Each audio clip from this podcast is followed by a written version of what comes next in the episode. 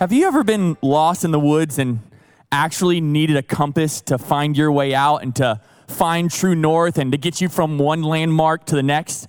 You know, I never have. I've never been camping like that. I, I didn't get to be a part of scouts or anything like that. And so using a compass is not something that I'm especially familiar with, but there's a lot of absolutely awesomeness to the capacity of having something in your tool bag when you're out there in the middle of the woods that no matter where you go that in some level you can at least find your way in one single direction to get where you need to be going. As long as you have some idea as to what it is you're trying to head towards if you have a compass it can guide you there. Now i don't know a lot about compasses or, or how they work or what they do but i can tell you this. If i was out lost in the woods and I had a compass, I would trust its sense of direction more than I trust my own sense of direction, right? To lean upon it and to use it to accomplish it, what it was created for. Well, the good news when we come to church is that we know we have another compass, right? We have the gift of God's word that so clearly reveals the character of God and allows it to operate as a compass to guide our lives. And it's so good to have that because, you know, there are times where maybe we get lost, not necessarily in the woods, but it's a scary thing. If you've ever been in that place where you've gotten lost or gotten separated, have you ever been hiking and gotten off the trail? Or maybe it wasn't in a hiking type situation where you found yourself lost. Maybe the place where you found yourself lost is when you were a kid at the mall, right?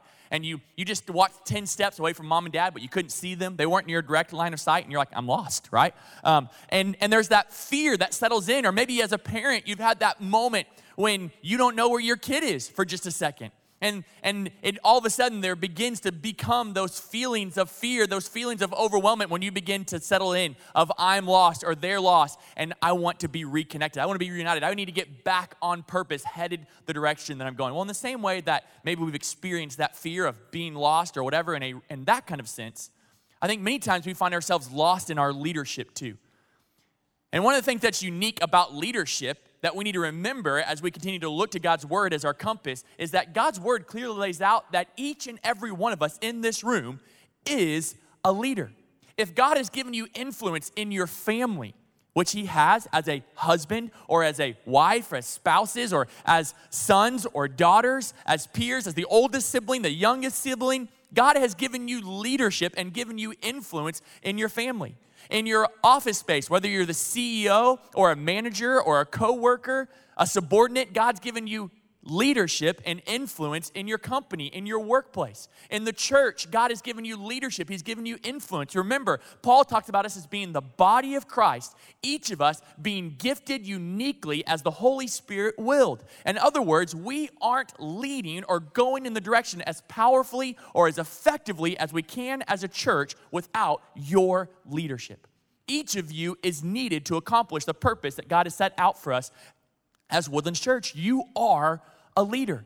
And in so many other areas than that, maybe it's a team that you play on. If you're uh, still competing in a men's league or a women's league or a running team or uh, in a youth sport, if you're amongst the teenagers in here, whatever it is, you have leadership where you are. And many times we find ourselves lost in our leadership. I know I have gotten lost in my leadership on occasion where you begin somehow, you set out with a team whether it's a fam, your family as a unit or co uh, co-workers working. Uh, you've got a team. You're a manager. You've got a team. You're working on a project, trying to accomplish something, and you set out initially for a common goal of, man, we're going to pull together. We're going on this family vacation. This is what we want to do. We're going to go have a day at the park. This is what we hope we'll accomplish. We're going to be more bonded, more connected. We're going to accomplish this goal as a team. We're going to complete this project. It's going to be profitable, and we're going to do these things. And you set out on a goal to accomplish it a certain way.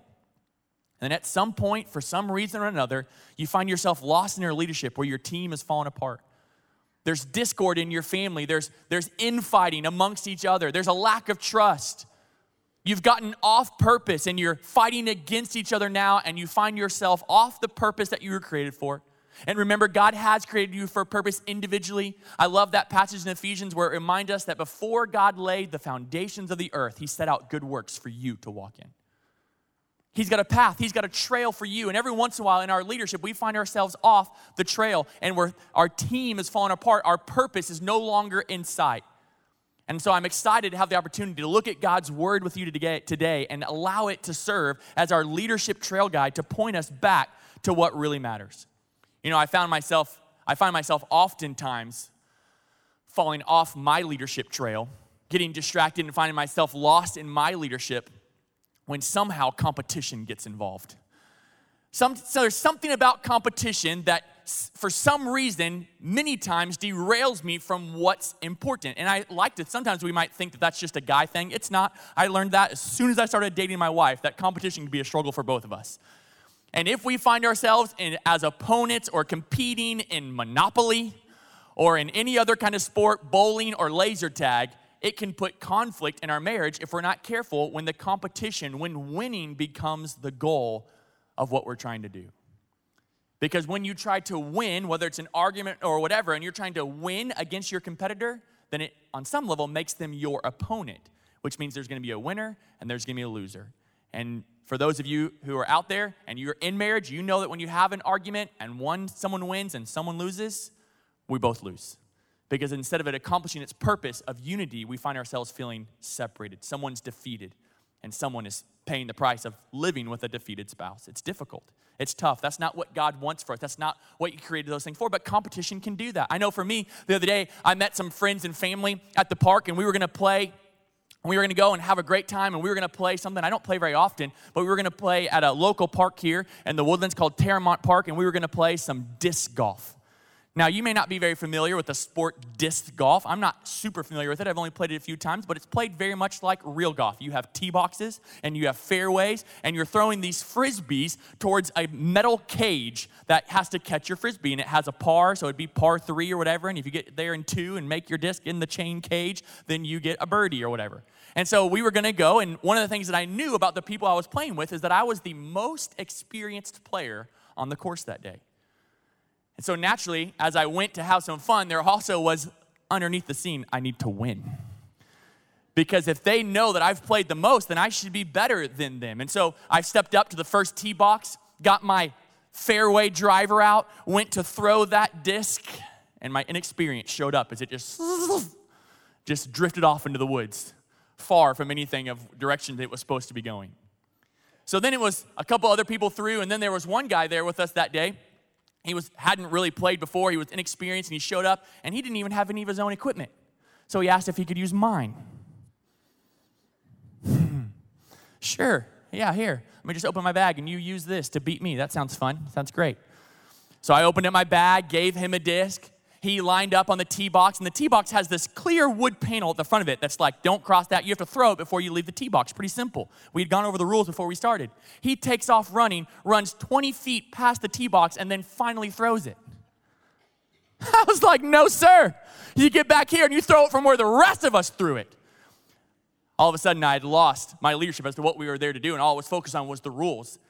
It was not a good moment until my wife stepped in. She said, You need to calm down. First of all, he's your son. Second of all, he's six, okay? Chill out, all right? Maybe it wasn't quite that bad, but you understand what that's like of where we're out on a family occasion. I was there with my sons, my wife, a couple of students from the student ministry, just there to have a good time. But somehow that competitive instinct began to come out of me, that fleshly desire to win, to be able to show my boys how great dad is at this. So once I was humbled by my first throw, then all of a sudden I had to humble everybody else with me. And there was conflict, and all of a sudden nobody was really having that much fun. And I had to get my heart right in order to make that experience accomplish what it was. Have you ever found yourself in that place? Where you lost your leadership, where you, as a parent, started set out with such high, lofty expectations about what was going to happen with you and your kids and your family, or as a coworker or in management, you set out with a team to do something so great, and somewhere you picked up your head along the way and you say, This is not at all where I intended for us to go. I'm off the trail. I'm, I'm lost. I don't know my way back. What do I do? How do I get back? Well, what I can tell you is, is that God's word offers us some great counsel. So, would you stand with me in honor of God's word? And I want to look at a charge that Paul gave to the church in Ephesus, the Ephesians. And it's such an interesting thing because for the first three chapters, what he's been saying to them is he's been reminding them of, hey, don't forget, church. You once were dead in your trespasses. We all were guilty of sin, and therefore the wages of our sin was death. We found ourselves far from God because of our actions, but We have been made alive in Jesus Christ. Because of his leadership, when he came and laid down his life for us on the cross, we have moved from death to life for all who believe in him. You've been made alive. And on that confidence, on that speaking that truth in their lives, he began to speak this leadership lesson in their lives, beginning in chapter 4, verses 1. It says this Paul said, Read along with me in your Bible. Your scriptures are on the screens. I'll read out loud. It says this Therefore, I, the prisoner of the Lord, implore you, I love this word, implore you to walk in a manner worthy of the calling with which you have been called, with all humility and gentleness, with patience, showing tolerance for one another in love, being diligent to preserve the unity of the Spirit in the bond of peace.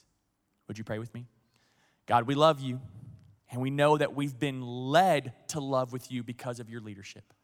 God, I pray that you would help your word to offer as a compass for us, for us leaders who are trying to use the influence that you've given us to guide people, to guide us as a church into your purpose.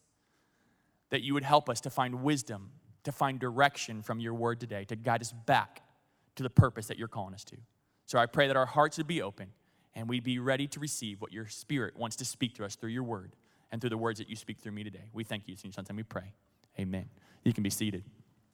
Let me take just a moment to welcome you who are worshiping with us in Atascocita and at our campus in uh, North Point. Man, we are so glad to be worshiping with you, and all of you who are worshiping with us online. It is such a privilege to be able to study God's Word with you. Man, I love this passage. And like I said, I love that word that Paul uses when he says, I implore you.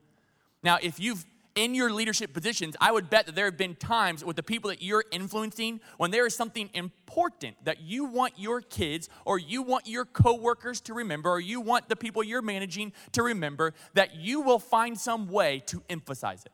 Whether it's repeating it or stopping to speak slowly like I'm speaking now. They're all different types of way of emphasizing. Maybe you raise your tone of voice, maybe you lower your tone of voice. But when something is important, we find a way to say, This is important. Well, this is Paul speaking to the church saying, This is important. I implore you. I challenge you. I plead with you. Do not miss this. Because you once were dead, far from God, lost in your sin, you have been found, you have been made alive in Christ. And so now I implore you to follow his leadership with great leadership of your own. And what does that look like? I implore you to walk in a manner worthy of the calling with which you have been called. Now, any good leader is going to take a moment just to take that verse and to put it into practice in their own life and be able to ask ourselves that same question Am I walking in a manner worthy of which I've been called? Am I walking in the same manner as to which my leader showed me how to lead? Am I laying down my life for others in the same way that Christ laid down his life for me? As a son or as a daughter, am I laying down my life for my parents? Am I laying down my life for my manager? Am I laying down my life for my employees? Whoever it is, wherever the Lord has given me influence. Am I walking in a manner worthy of my calling to come pick up my cross and follow Jesus? Living out my life according to the great commandment to love the Lord God, my God, with all my heart, mind, soul, and strength, and to love others in the way that He loved me. And when we do lead well, what does it lead us to? Well, at the end of that passage, it's so clear that when we lead in a manner worthy of that which, which we've been called, the result will always be the same unity in the Spirit. You see, when we lead in a manner worthy of our calling in our family or in our office space or in our church, the result is always the same it brings unity. When the Lord is involved and we lead in his we follow him in leadership, it takes us who once were far apart and it brings us together just like Christ sacrificed on the cross took a people who were distant and far from God and brought us into one family, one body, serving one Lord under one baptism. He brought us to complete and perfect unity through his leadership. And when we lead with that example, the result will always be unity. Well, what are the guiding factors that show whether or not we are living that life out? Well, it's right there in the verses when it says, when you lead that way, it's going to be with what? With all humility and gentleness. with patience, showing tolerance for one another in love. It's going to come from the same love that he showed us, from a place of humility and gentleness, patience, being tolerant with one another in love. And when we do that, the result will be unity. Now, I've been privileged to get to work with some of the most incredible mentors anyone could ever hope to be under. People who have guided me and led me with some principles that I've been able to glean from and watch the leadership the Lord has put in my life of people who are following Him that have challenged me. And I've been able to pick up four different steps of what I have seen are important to preserving unity on any team. Four things from people like my dad who has led me so well. People like Pastor Kerry and our executive pastor, Pastor Randy Reeves, guys who I've been able to look to who have led me in such a powerful way that I've been able to glean from their leadership and the way that they've led my life. And there have been four things that I've tried to put into my leadership that I have found being essential that when my team, whether it's my family team or the team that I manage here at the church or the students that I'm leading in a Bible study or whatever, when, when we find ourselves off the trail, away from God's purpose with infighting or frustration, I've seen the mentors and leaders in my life be able to put into practice four different steps of bringing us back to purpose and helping us fight for the unity which God created us for. The first thing that I've seen that's important of any great leader when we find ourselves off the trail is to be able to admit to the team and admit to themselves and admit to God, I don't know everything. I don't know everything. And it sounds simple, but it's oftentimes difficult especially when it comes to an area of your expertise. Now, listen, if we were in a conversation, an argument over something like hockey, I don't know anything about hockey, okay? I live in Houston. There's very little hockey happening around here. So I don't know a lot about hockey. I've never been passionate about hockey. And so if we were having a conversation about hockey, I might be able to yield to your expertise, even if you're not an expert, and be like, yeah, you probably know, because I definitely don't know. But one of the places when it's difficult to admit that you don't know is when you are the leader. It's a place of influence and some place that you consider yourself to have a place of expertise. For me, that might be in teaching the Bible or in studying God's Word or whatever. That is something I've been doing for a long time. And so I might begin to allow myself to be like, oh, well, I, have got something to offer to everyone. And man, everyone just needs to listen to what Mark Miller has to say. That's not true. What really is going to help me to be a great leader is when I realize that not only is it the fact that the Lord wants to speak through me to you, but the Lord wants to speak through you to me.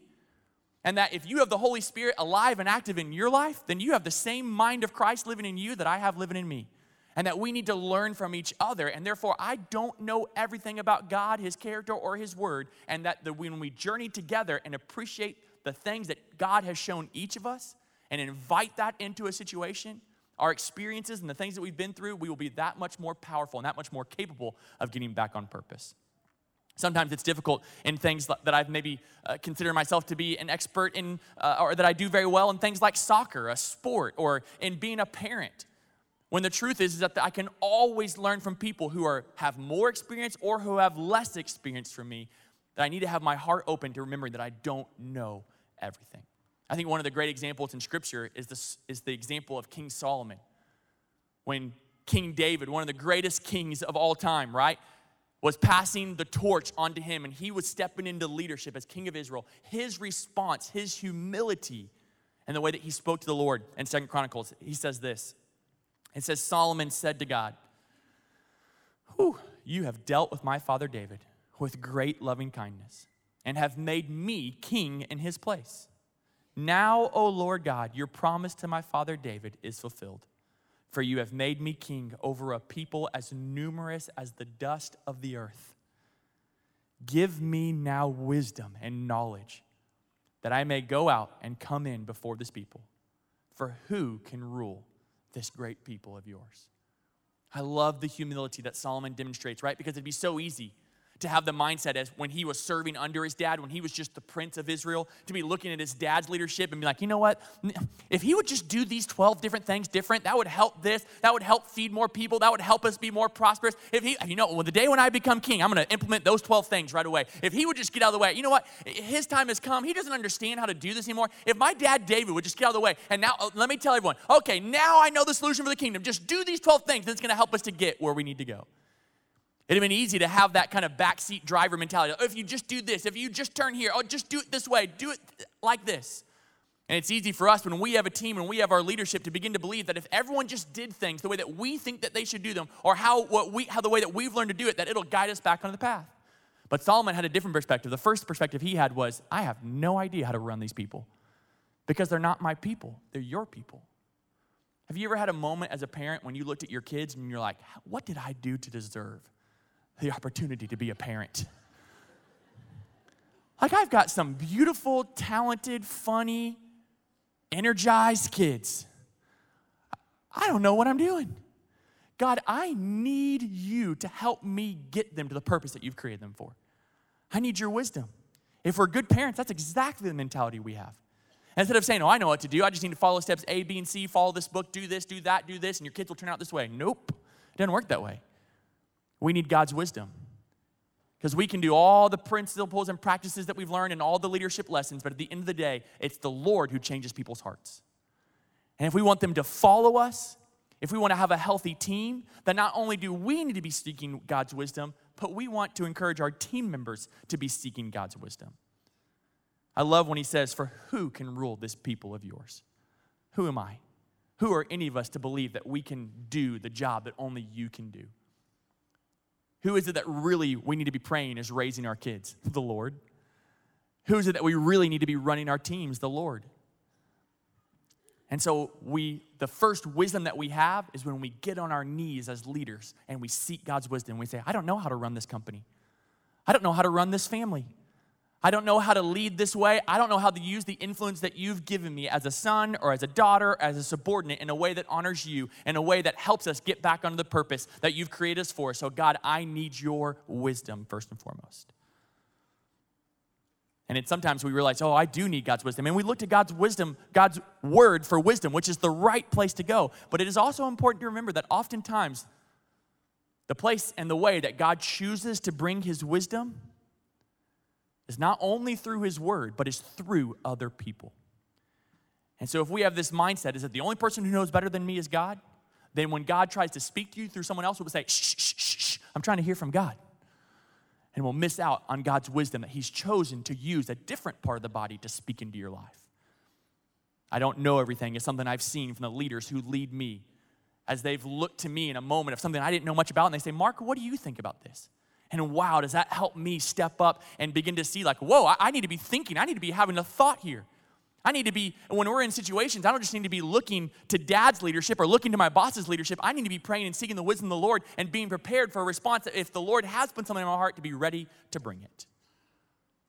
And I think it's an important thing for us as our parents as, as sometimes to turn to our kids and say, What do you think we should do here? Not that we have to take what they say, but to continue to challenge them, to raise them up of saying, hey, if we're gonna be to go as a family where God's calling us to do, we all need to be seeking God's wisdom together. The second thing that I've learned from the great leaders who God's put over me and from his leadership in scripture is not only can I, is it that I don't know everything, but also that I can't do everything. Which is an interesting thing, right? As to why we even think that we should. And in reality, we know that, that we can't do everything, but there are in some cases where we just, we feel like compelled to, if I have to do this. Because if I don't do it, the person who I'm gonna let do it can't do it as good as I do it. They will end up ruining it. Have you ever done this when it just comes to your kid's school project, right? When you're they're supposed to do it and they're trying to work for a grade, but you're like, oh no, I can't let them show up to school with that project. What are all the other moms gonna say and the dad's gonna say and the teacher's gonna say? Okay, just get out of the way. Let me do this for you. Or maybe it's something as silly as doing a Lego project with your kids. You ever done that? Where you're like holding the book and they're trying to walk through it and they don't know what the piece is, and so you go in there and you try to help them at first and just try to tell them. And all of a sudden they grab the Lego thing, trying to press it in, and the whole thing breaks in half. And you're like, nah, just give it to me.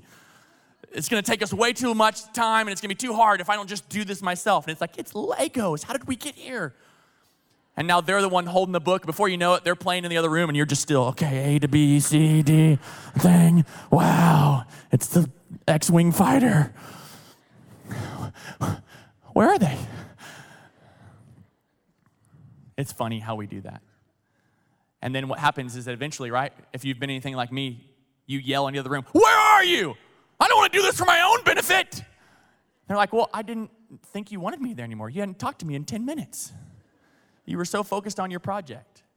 They lost their value because what? Because sometimes in real situations, we begin to think, man, if, if I don't do it, who will? I, and we begin to take over. They'll ruin it. If they do it this way, if they don't do it my way, exactly how I do it, they'll ruin it.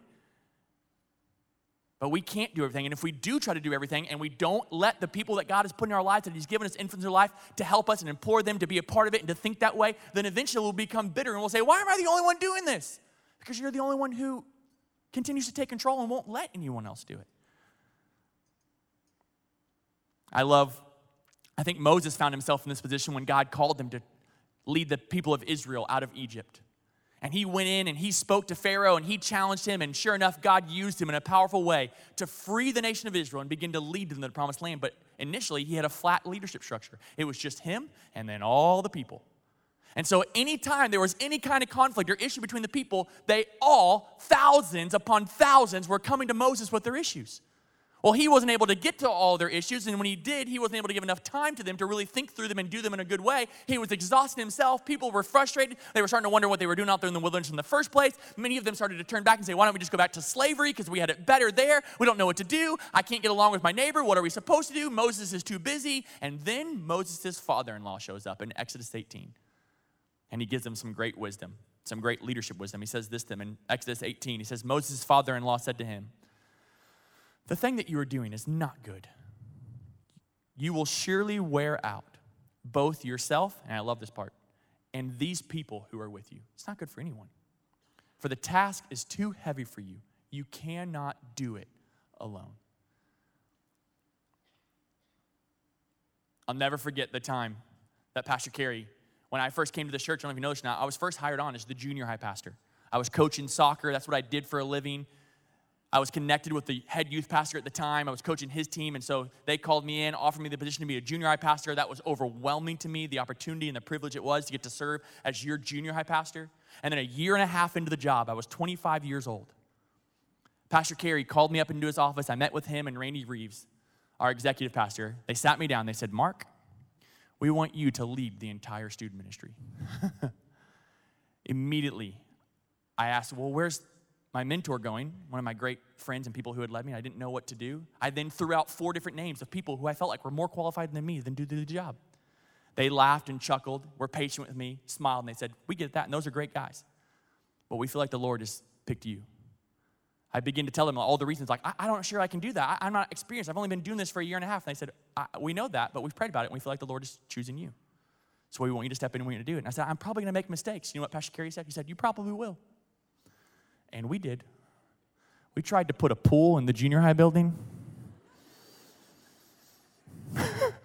Just held it together with four screws and a tarp. Turned the hose on and just left.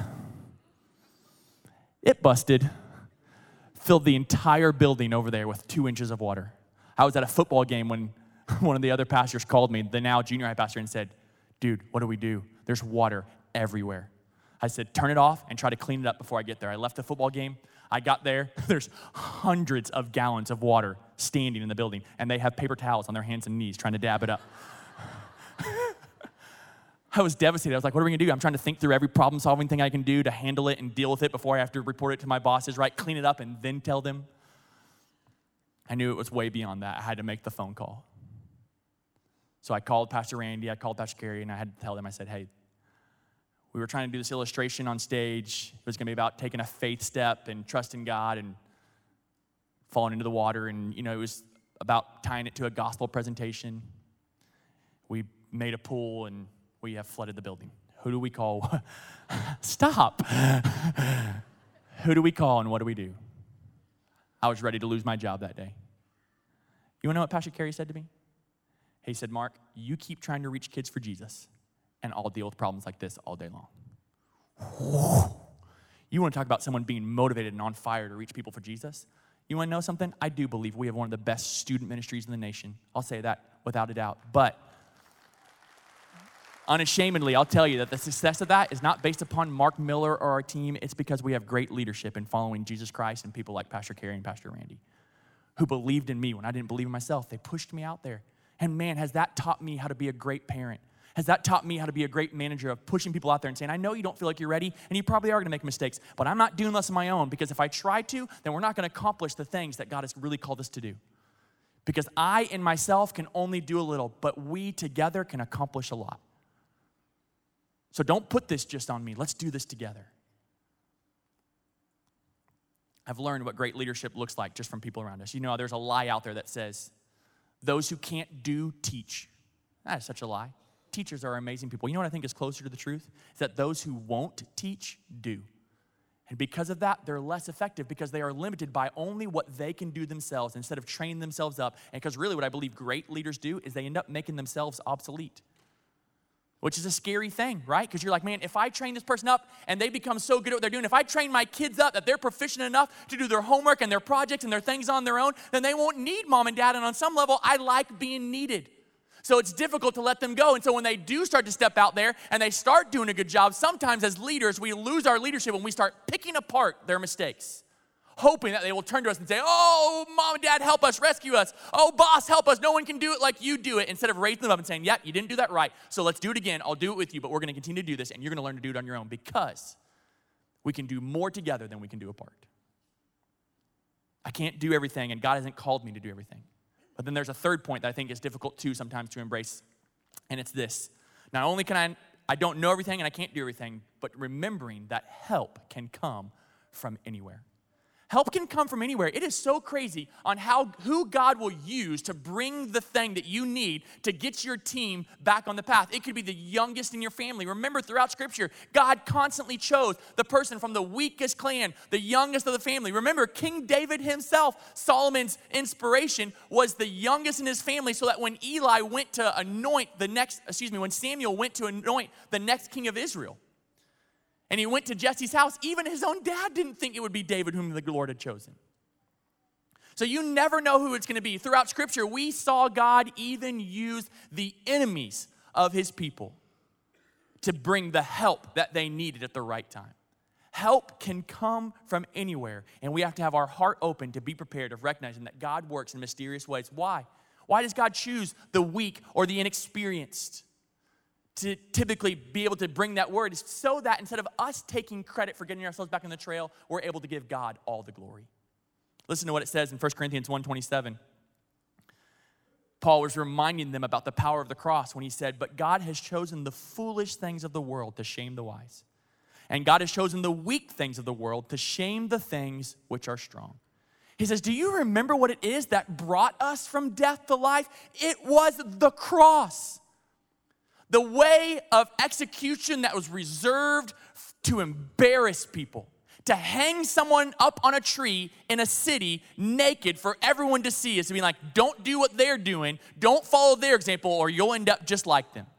Let's be clear that this is a shameful way to die. And it was through that that Jesus, that God chose to bring salvation to all of us. God chooses the shameful things of this world, He chooses the shameful things of the world to shame the wise and the, the foolish things of this world to shame the wise. And he chooses the weak things of this world to shame the strong. In other words, we need to keep our hearts, hearts open, remembering that God's help can come from anywhere, that we need to bring, speak value into every single team member.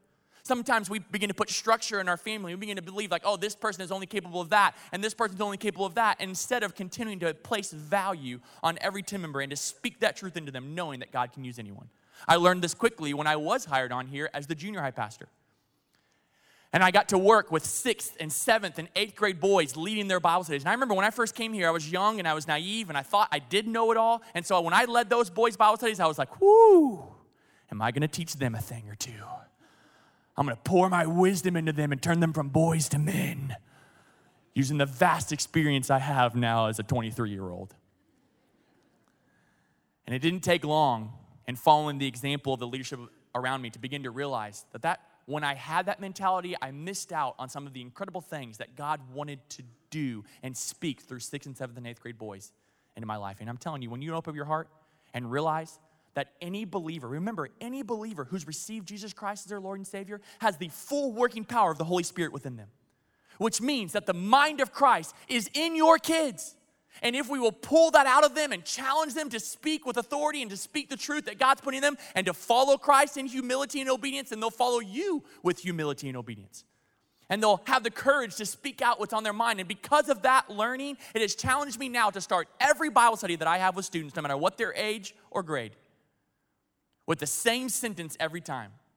When we start a Bible study, we say this to them. We say, hey, listen, first of all, before we start Bible study, just know this as we begin to go through God's word, if you have placed your faith in Jesus Christ as your Lord and Savior, then, na- then know that the same Holy Spirit that lives in you lives in me. And so, if throughout the course of this Bible study, if you have a thought or a question or something that comes to your mind and you refuse to share that with the group, then know this you may be robbing the group of what the Lord wants to speak through you. Do your kids know that if they don't speak up what the Lord puts on their heart, that they might be robbing your family of what the Lord wants to speak through them? speaking that leadership into your team members and any believer, reminding them of no matter what their level is in the chain, that if they have the Holy Spirit of them, they have the power of the resurrection living in them with the ability to help us to get from where we are, lost in the woods, back onto God's purpose for our team. Help can come from anywhere. And then lastly, the thing that I believe that kind of holds all this together is that obedience and humility are the keys. Obedience and humility are the keys that get this whole thing started and keep this whole thing together. And that example comes straight from the character of Christ. Listen to what Paul reminded the church in Philippi in Philippians. He said this This is the attitude you should have.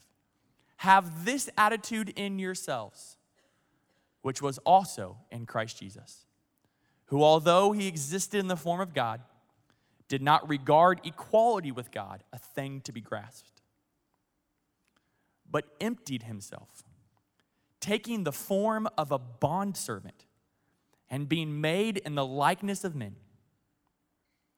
Being found in appearance as a man, he humbled himself by becoming obedient to the point of death, even death on a cross. God the maker of the universe, the maker of men, humbled himself because we were separated from God and demonstrated what leadership was about when he left his throne in heaven and humbled himself to coming and being a man. But not just any man. He humbled himself to being born in a manger, making himself the lowliest of men, a bondservant to God, taking the form of a servant he walked with man and then allowed the very men whom he created to kill him, and not just to kill him, but to kill him by crucifixion. That's what servant leadership looks like the ability to say, Father, alas, not my will, but your will be done. I humble myself, and even though I am God, I didn't consider equality with God something to be grasped. I am choosing for the principle of helping accomplish the purpose in which you sent me, which is to bring unity, to humble myself even unto death. That's how we lead our families. That's how we lead it at our workplaces. That's how we lead in our church, is continuing to offer our very lives for one another. Encouraging our letting our managers to know that we're ready to lay down our lives for them as we're sons and daughters letting our parents know beginning to understand that leadership is in us as well to make sure mom and dad know that we're ready to follow them in humility and obedience. Because if god is going to bless the purpose of the team it takes all of us walking in humility and obedience. And if you are the leader of the team, the greatest thing you can do to get your, those who are following you to follow you and to be inspired to follow you is make sure they know that you know you're under authority as well that you're under God's authority. You are, no matter how high you are in whatever role you're in, that your team knows that you submit yourself to authority as well. And you're following God to the best of your ability, and you want to listen to them, but you will not compromise what God is calling you to do because you're under authority too. That's what we do as leaders. We inspire them, we inspire each other to follow each other in humility and obedience. Let me finish with this story. You know, I told you at the beginning of this message that one of the things that derails my leadership so often is competition. And really, that defined me all the way through my 20s was my desire to want to play sports. And I thought that a lot of the value that people saw in me as the youth pastor here or in their life was because Mark was really athletic. And he could do this, he could play that, he was good at volleyball, he was fun, he was this, he was that. And so that's where I placed my value. So, therefore, doing well in sports was very important to me. So when I played youth sports or when I played just for fun in my 20s, playing men's leagues or whatever, being successful was a big deal. In fact, I even remember when I would play youth sports and I was a soccer player, and many times uh, in the team huddle, right, before the game, as the team, you're saying, hey guys, don't forget, we gotta watch out for number 17 on the other team. Man, that guy's a good goal scorer. In fact, he's already scored six goals in this tournament. We gotta watch out for that guy. I remember being in those team huddles and just thinking to myself, man, I hope that the other team right now in their huddles being like, man, we gotta watch out for that Mark Miller. Whoo, that guy, he's so good. He's got such a great left, left foot and he can just shoot shots of beauty. Watch out for him. And so then when I went out and played, I played with that mentality. So when my teammates made a mistake or didn't pass me the ball or I embarrassed myself, I tripped over the ball, I didn't do something well, well, then I had to defend myself with anger and frustration and letting out all different types of emotion that didn't honor God. I would take it out on the referee and argue with him and, and, and get in combat, combative situations with him. If the other team tackled me or did something I felt like wasn't fair, I was constantly arguing with them. And nothing that I was doing was reflecting the calling with which I had been called. And that really defined me. And so much of I done. Even when I was playing with other Christian guys, we would find ourselves arguing with more with the referees and the other team than most of the other teams in the league. Then I turned 30. Oh, that's so humbling to say that it took me 30 years to get to what I'm about to tell you. But at some point when I was 30, we were playing in an indoor soccer league here locally in the Woodlands. And we played hard and we were, we were playing so aggressively and wanted to win and prove that we all still could play like our glory days and be great that typically we're so frustrated throughout the course of the game with the referee and the other team and our own teammates that after the game, a group of pastors and other Christian leaders from this church, we would just, the game would, final whistle would blow, we'd grab our stuff, we'd go to our car, and we would just leave. What is that? And then we would show up at work the next day at church and be like, okay, hey, let's do ministry. No, that, that was when we were supposed to do it, right? And we were blowing it. Finally, the Lord convicted me, and I got that we had a team meeting, and I said, guys, what are we doing? This is not right. This is not fulfilling. Initially, we started this league because we wanted to spend some time together, have fun, be able to invite some guys from the church that we wanted to play with and connect with. What are we doing? After the game, we don't even talk to each other until the next game. I said, you know what? We, we need to be better.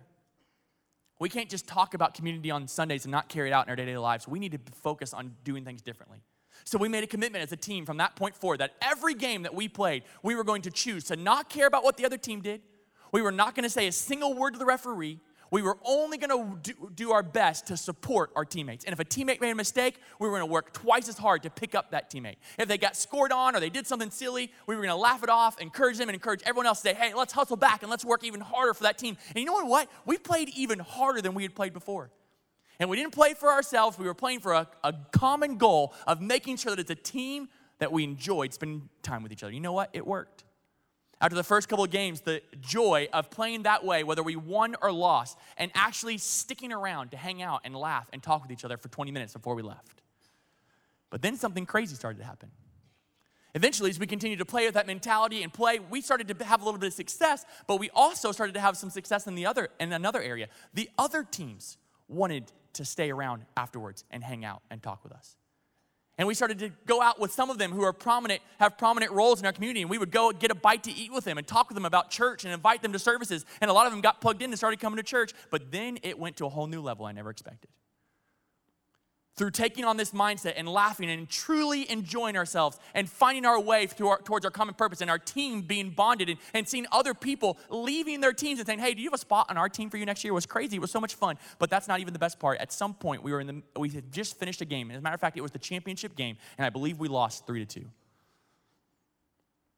And we were laughing, we were high fiving the other team after the game, and the referee came and met me at midfield. And I was like, uh oh, what do we do? What'd someone say? And he met me, and as I turned and caught him eye to eye, he had tears in his eyes. And I was like, What's going on, man? And he said, I have never seen men play the way that you guys play.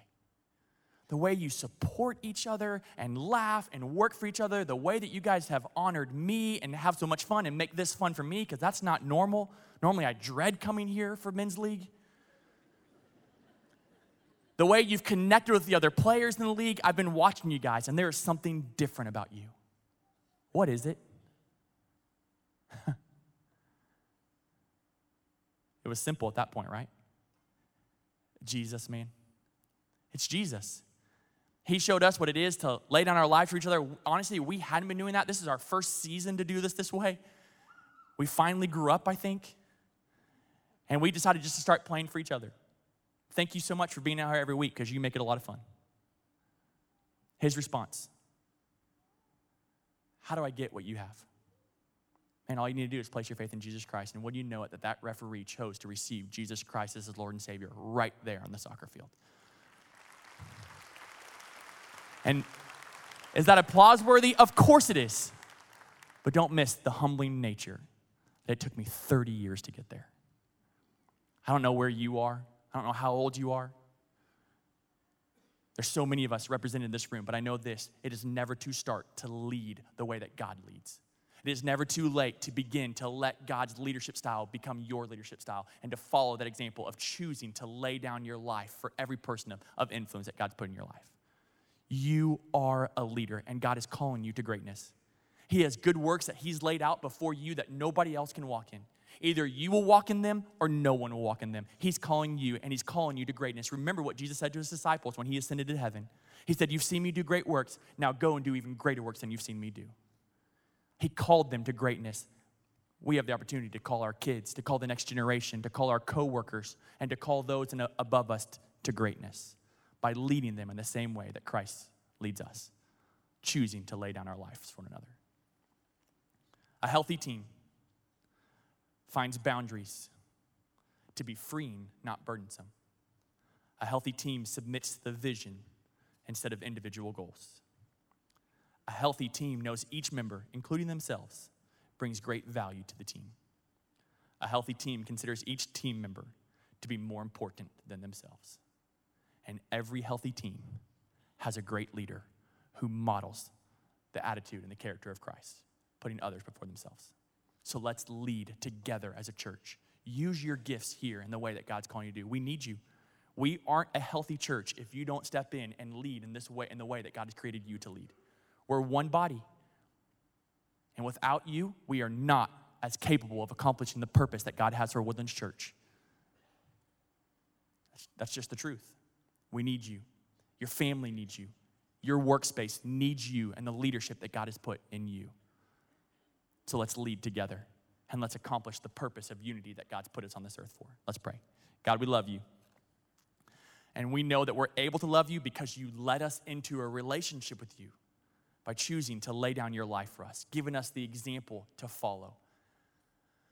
So help us, God, on every team that we represent as a church, in our community and here in the church, to lead in a way that brings glory and honor to you, that chooses to lift up others and allows you to be the one that lifts us up. God, help us to continue to humble ourselves, considering others to be more important than ourselves. God, help us to raise up our kids in a way that honors you, speaking value and truth into them, and encouraging them to listen to the power and the presence of the Holy Spirit in their hearts and lives. God, we love you. We need your leadership. Who are we to think that we can lead in the ways that you've given us without you? We need you, and we love you. We thank you so much. It's in your son's name we pray. Amen.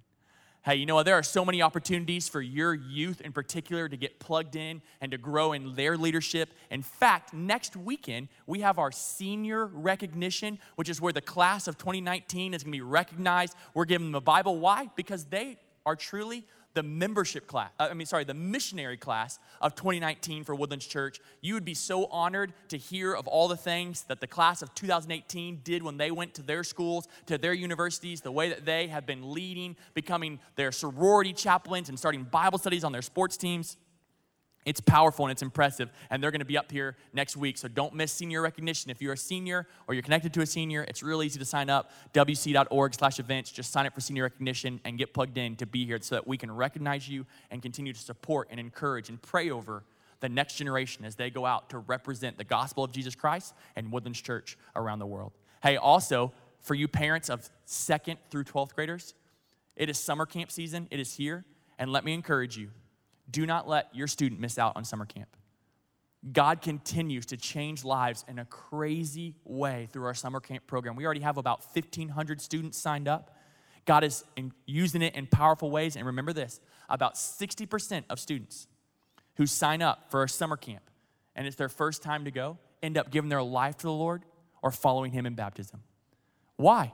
Because we're doing something great? Well, I like to think that we're doing something right, but really the truth of it is that when you give, when a student gives five days of their undivided attention to the Lord, he'll get a hold of their heart and he'll change them from the inside out. Don't let your student miss. They need to be a part of 2 3 camp, 4 5 camp, our Freedom Week, which is for 6th and 7th graders, and our Beach Week, which is through 8th through 12th for 8th through 12th graders, and already has about 900 students signed up for it. It's crazy what God is doing in the next generation, and it's because of you. And because of your faithful giving. That senior class doesn't get there without you as a church supporting them and using your leadership and giving and using your leadership and serving and holding them when they were a baby and helping them get through elementary school and encourage them and being a part of that and greeting them and making their families feel welcome. We are one church accomplishing a crazy purpose for God. Man, do I love you. Let's choose to give back to God our tithes and our offerings. Let's pray. God, we love you. And we do. We applaud the goodness that you have in our life. So we choose to give back to you, not from obligation, but out of inspiration from what you're doing in our lives and what we see you doing in the generation behind us. We love you. The power of the cross is indeed still alive. It reminds us of your goodness and the leadership that you demonstrated for us. So help us to pick up our cross this week and follow you. We are your leaders. We love you. In your name I pray. Amen. Hey, church. Thanks for listening to the Woodlands Church with Kerry Shook podcast. By listening, we hope that you're encouraged wherever you are. If you haven't already, we'd love for you to subscribe to our podcast so that you can get the latest messages each week. For more information on Woodlands Church, check out the description for a link to our website and how to connect with us. We hope you have a great week.